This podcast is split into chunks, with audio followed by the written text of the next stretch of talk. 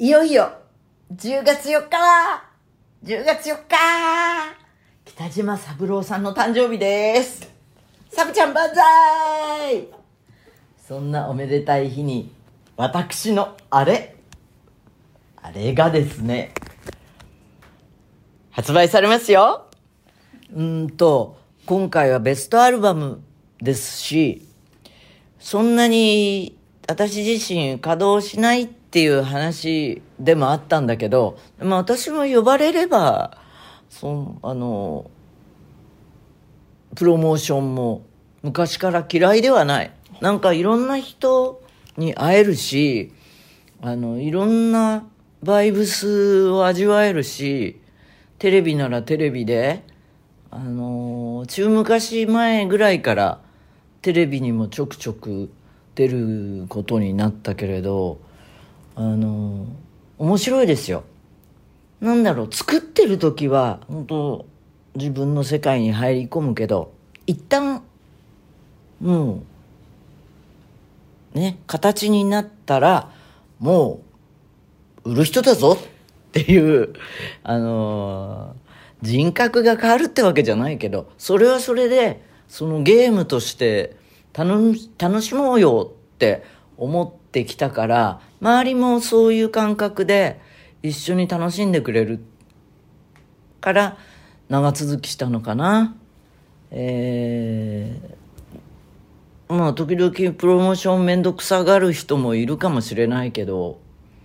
あの、嫌いだっていうアーティストもいるようだけどねそれは作ったものをこう言語化する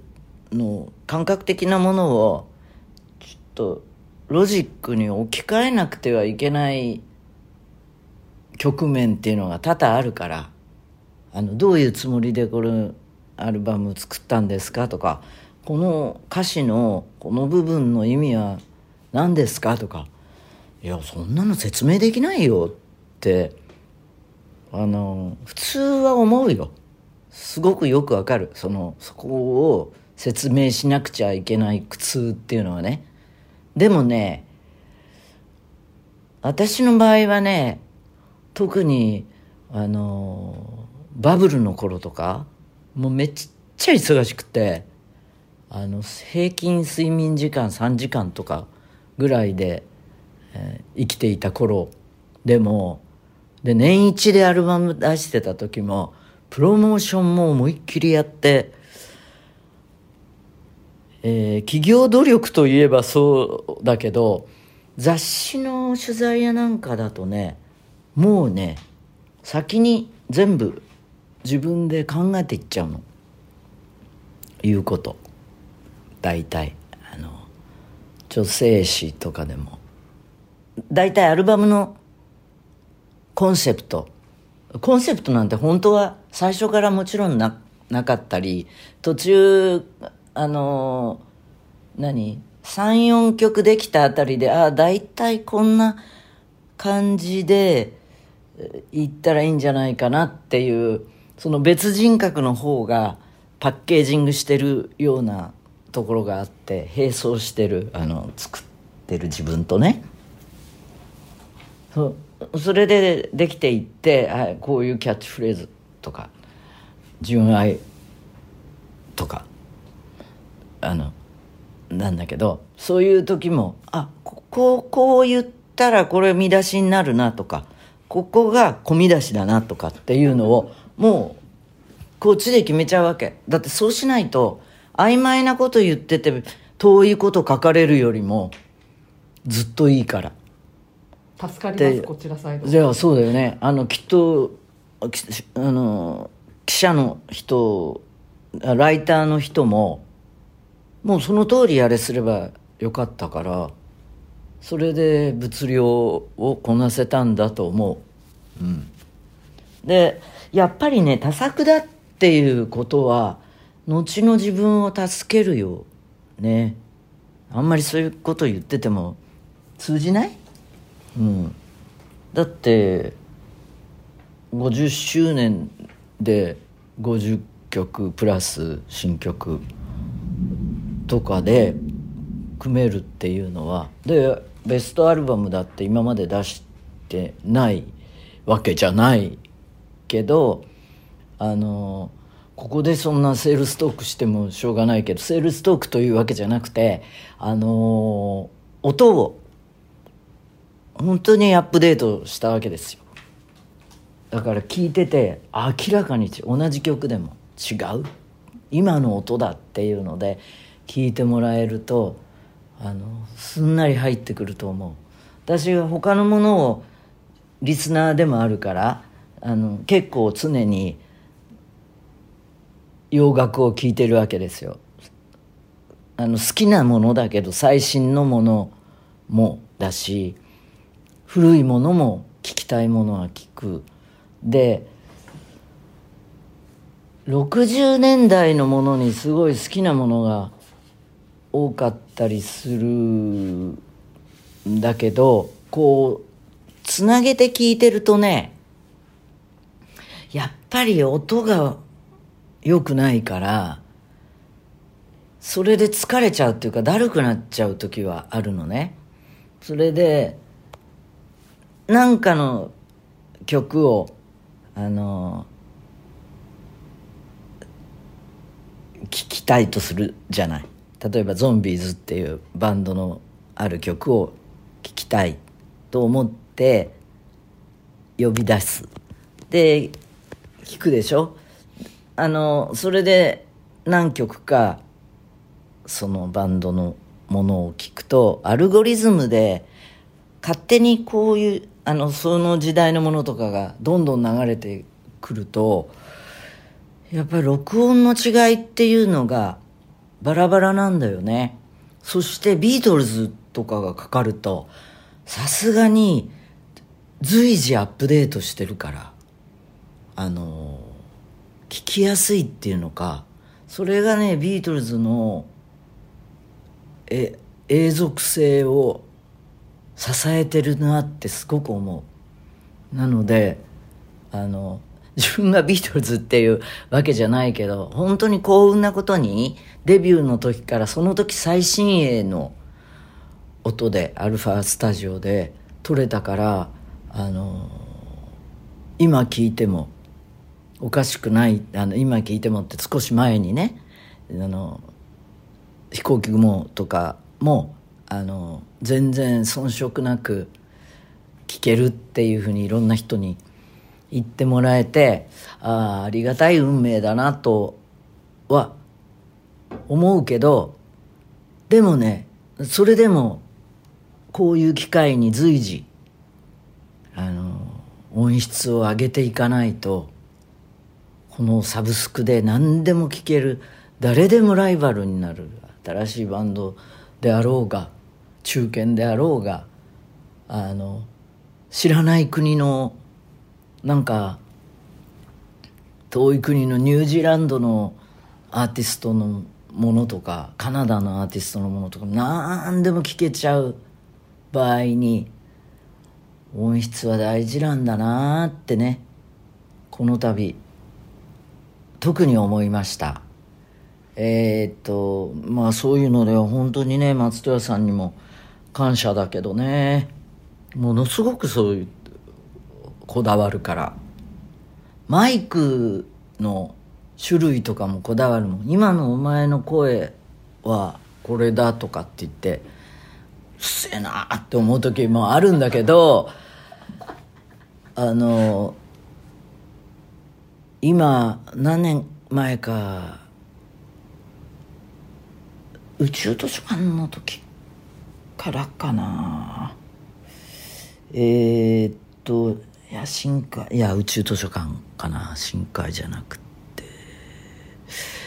えー、っと C12 っていうマイクなのね歌入れ。それは LA でこう人を通してやっとあの入手したものなんだそうなんだけどスティービー・ニックスがもろ使ってたっていうマイクなの。で確かに私の鼻鼻声みたいなのっていうのはそのスティービー・ニックスにも近いものがあるんだけど、こだわってそれで撮ってたりとか。あのまあ sonic 的なことは本当にね実はあんまりみんな気づかないんだけど潜在的に潜在的にあいけてる。なんかこう up to date だっていう思ってもらえることに大事なんだよね。うん。まあそんなところも楽しんでみて。ラジオネームたぬえユーミン万歳。松任谷由実50周年記念ベストアルバム。自分のリクエスト曲は入ってなくて残念でしたがユーミンの多種多彩な曲の中で自分の性格に近い主人公が描かれ描かれている曲は何かを知りたいです。